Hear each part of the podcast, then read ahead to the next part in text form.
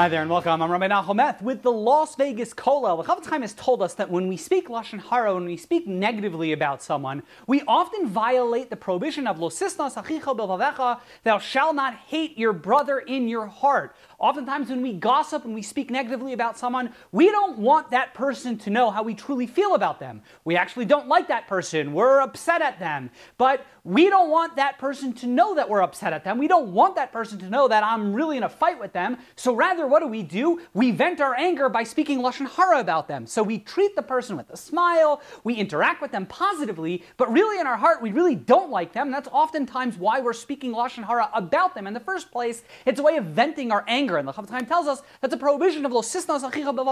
I hate that guy in my heart, and I'm not letting him know how I truly feel about him. Now, a person might ask, well, isn't that better off than me going over to him and telling him, hey, I think you're a jerk? Isn't that worse than bottling up my emotions and my feelings? If I have some negative feeling towards someone, isn't it better to keep that inside than to berate him? The answer to that question is twofold. Number one, it should be noted that when we do berate people, we speak negative, we speak harshly about them to their face, and we make them feel uncomfortable, that could potentially be a violation of onaas devarim, of oppression. It's not okay to verbally assault someone. It's not okay to attack someone and to cause them distress. That would also be prohibited.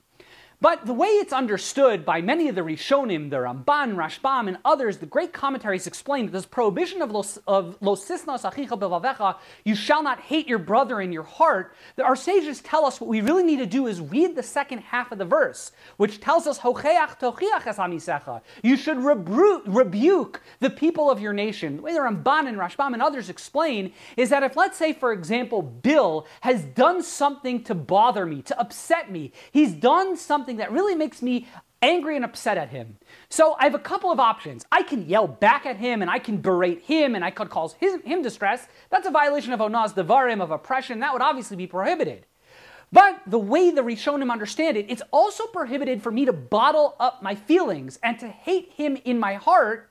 But really, when I speak to him, I'm everything is great, peaches and cream. But in truth, I'm really upset at him. Rather, our sages teach us, you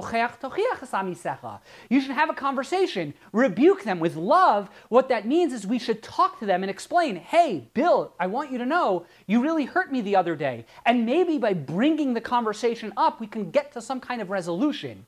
What our sages explain how they understand the verse of Lo sisnas achicha bilvavecha. What that means is if we've got friction with someone else, it's not okay to bottle that hatred up. We need to come to a productive resolution. We can't lash out at them, we can't yell at them, we can't berate them either. But there is a different way. There is sit down, do a cup of coffee, talk about it, come to come some kind of mutual underst- understanding.